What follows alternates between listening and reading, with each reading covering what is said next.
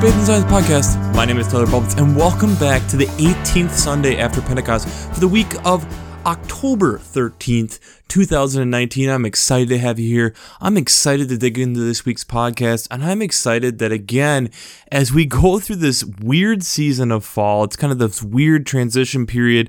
I know here in the upper Midwest, I've actually even gotten snow this last week that's now melted as we kind of go through this beautiful fall season that we were having, and having some snow thrown into the mix makes things all the more weird and interesting, and again, gets us the opportunity to see and understand and contemplate the beauty of God's creation as we are in this place in which He has given us and gives us this time to think about kind of our own transition as we are transitioning into the new year, as we are transitioning into the beginning of fall, the mid fall, and as we've already had school starting and transitioning to what is the year going to bring.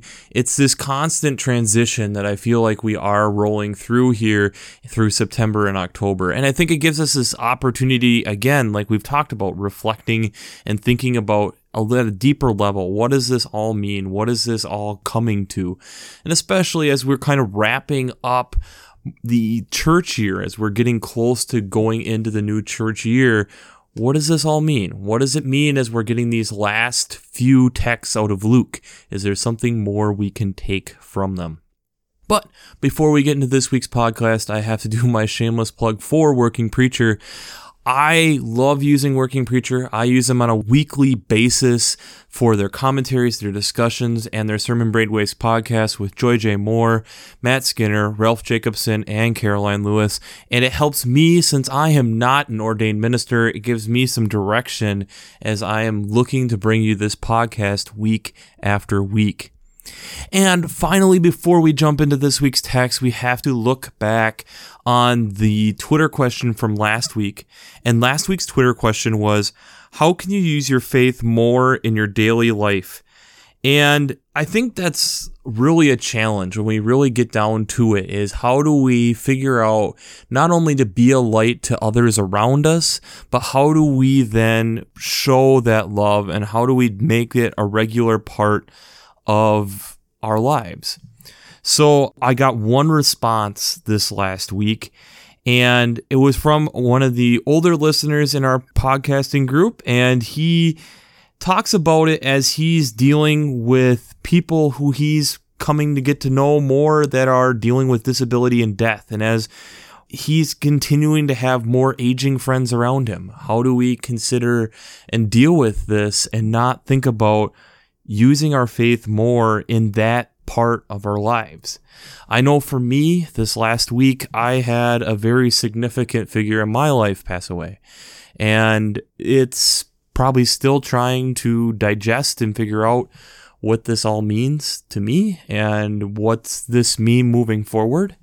And I think that's where faith comes in. It's been the last couple weeks as I've been dealing with watching this figure slowly start to fade away in a lot of ways trying to figure out what is he meant to me being able to say those last respects but also remembering back to how many times that I should be doing that anyways with people who are I hope long from death and I think it's one of those moments and times that we don't often consider until it's too late. And so I think it's one of those ways that we need to consider when using our faith is engaging with people, be it young or old, and helping them understand that they are loved, they are cared for, and that they have an impact on you.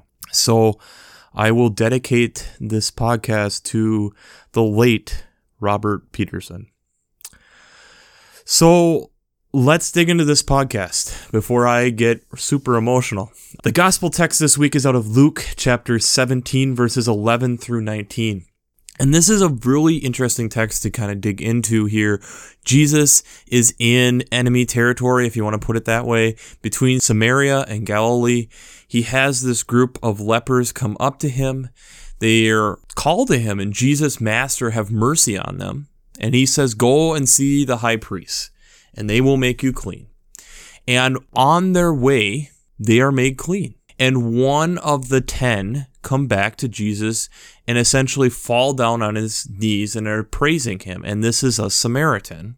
Jesus makes the comment, Weren't there nine others who were healed? And yet the only one that comes back is this foreigner.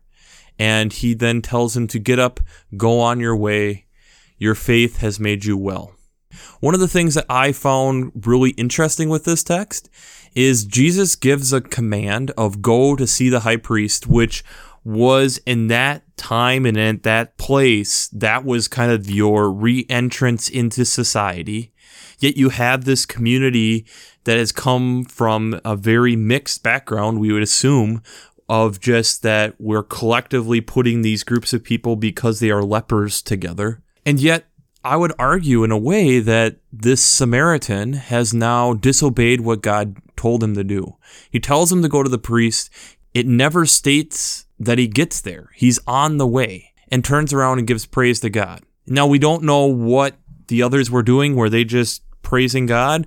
Or did this Samaritan eventually go to the priest?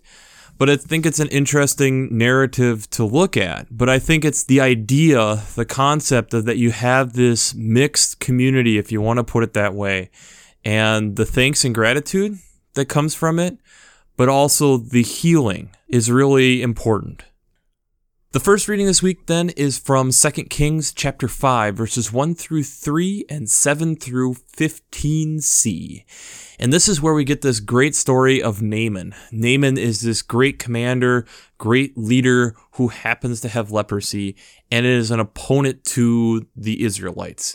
And he has taken this young girl captive and essentially made her his wife she then says, If you only were able to talk to one of the prophets and talk to my Lord, like we had in Samaria. So he goes and essentially is communicating with these. The king of Israel does not want anything to do with this guy, but Elisha says, Sure, let me deal with him. And so when they come, Elisha tells him to go and wash in the Jordan seven times and he will be restored and be made clean. And Naaman gets angry at this. He's expecting some type of show, some type of production, and yet it's why can't I then use the waters back home on where I came from? Why do I have to come all the way here to do this?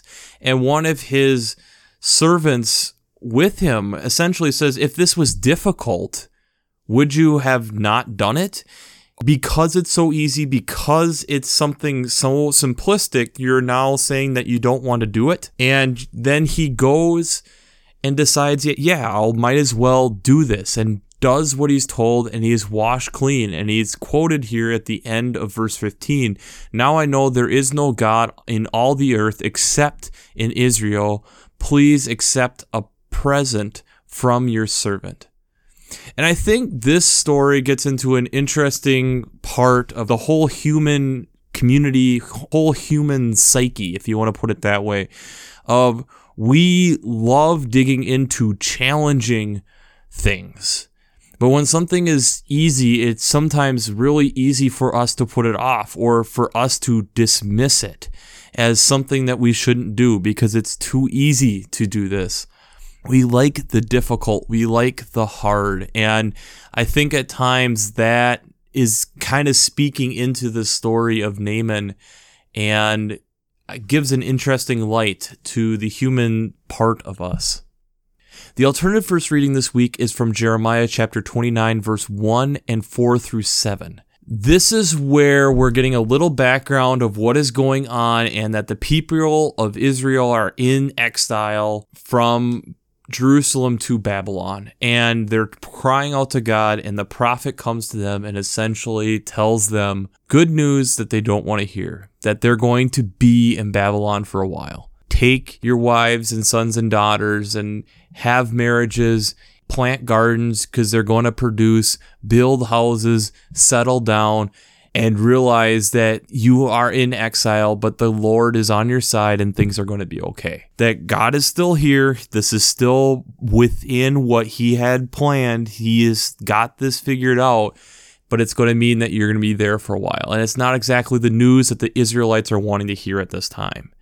And again, I think this is t- things that we need to consider and we need to look at. And actually ties in very beautifully with the theme that we're going on this week. So buckle up. We'll dig into this a little bit further.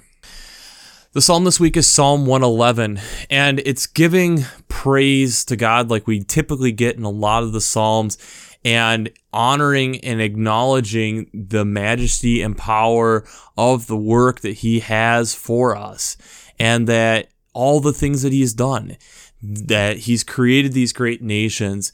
The works of his hands are faithful and just, and how he's able to still steer us in paths of wisdom and such through fearing the Lord and understanding and giving him respect, giving him the praise that endures forever, giving him the the honor that we too need to give God. The second reading then is from 2 Timothy chapter 2 verses 8 through 15. And this is again Paul talking to Timothy and kind of reminding him of the hardships that it might mean of following Christ. That there's times where things are difficult, for which I suffer hardships, even to the point of being chained like a criminal. But the word of God is not chained, coming from verse 9. And talking about then enduring through the glory of God that he has given him and that God has through Jesus has already done the pain and suffering that we deserve. And then continuing this idea of reminding that we must stay trying, tried and true as much as we can to God, but realizing that we are going to fall short, but still stay on the path, no matter how hard it is, of worshiping God because of the word of God being truth. There's a lot this week to gig into. There's a lot of things that we can pull out and think about but one of the things I did pick up out of the tech study I was at this last week is the difference between healing and curing.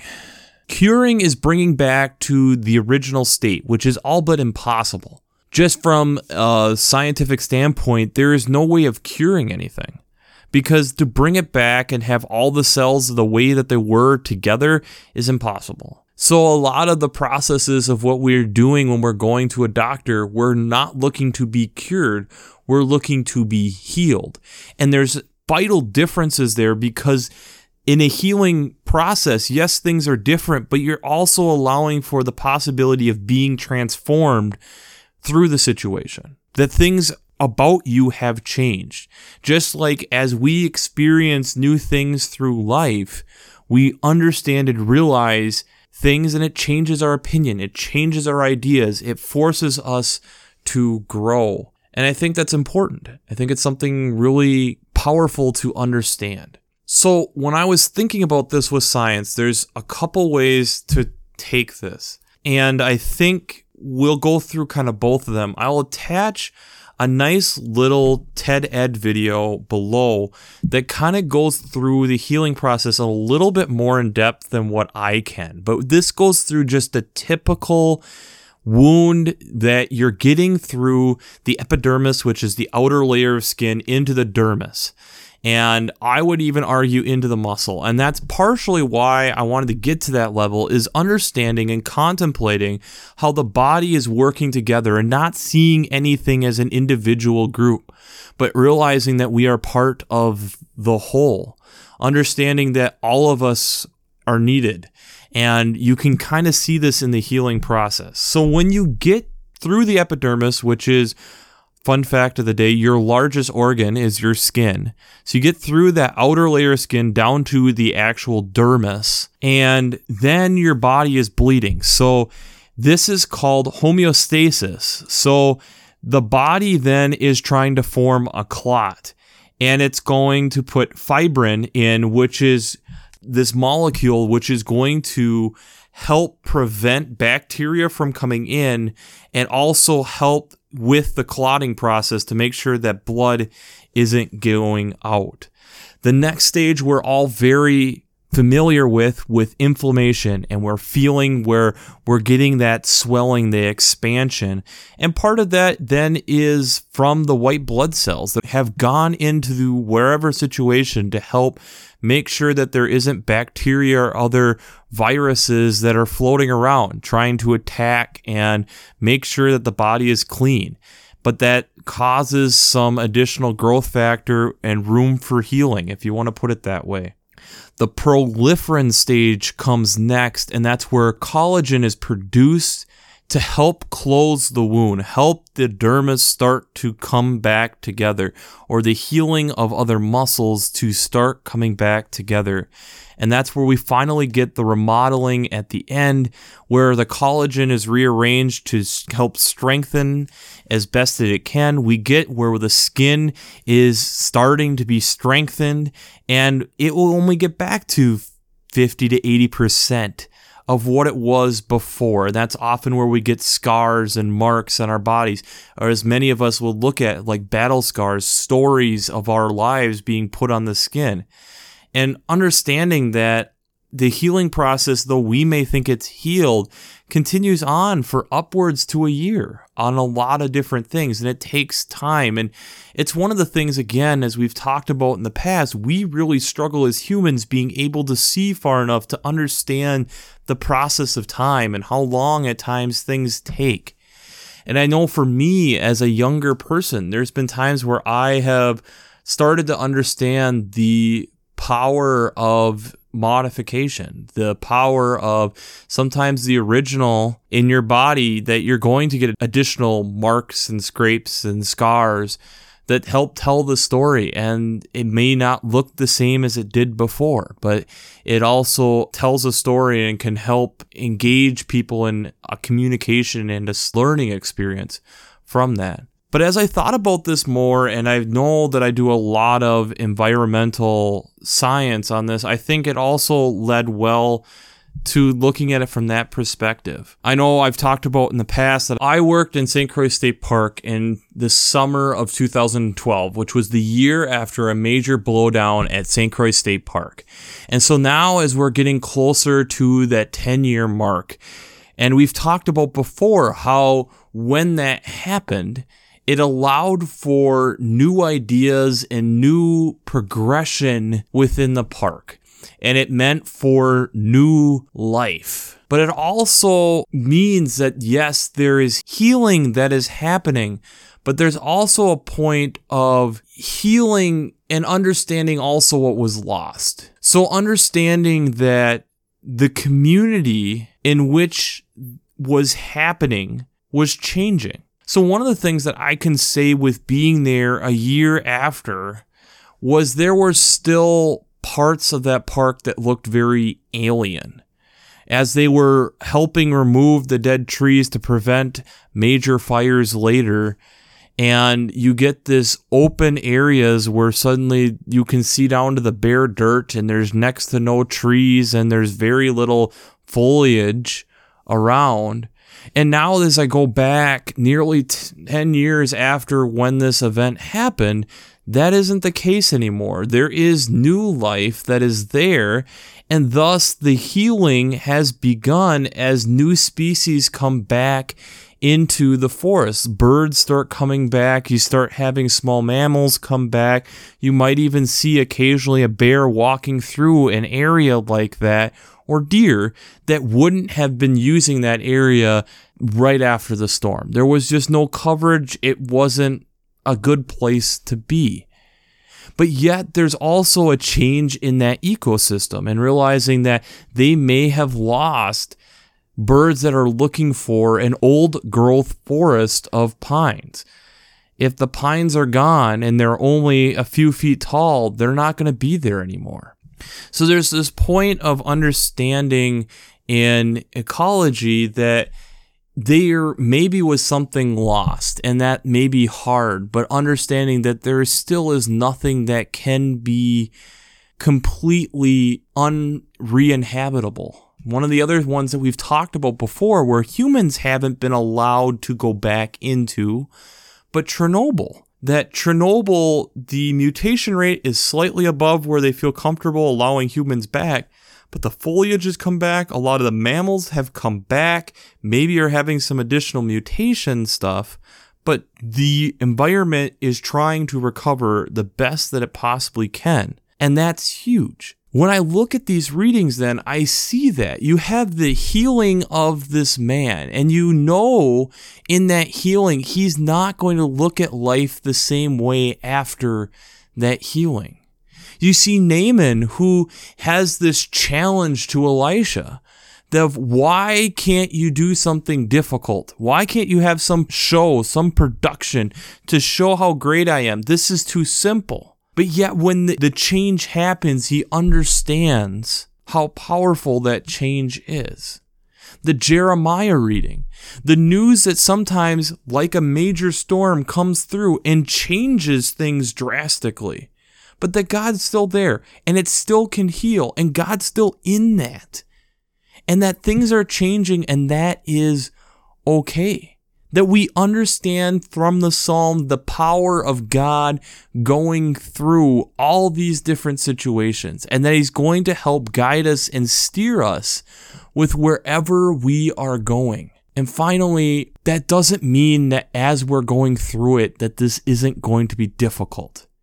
And that there's going to be things and pinch points and hard times.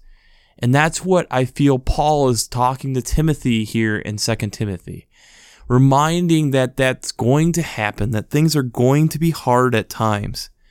But remember that God is still in it and God's still going to pull us through it and to keep the faith.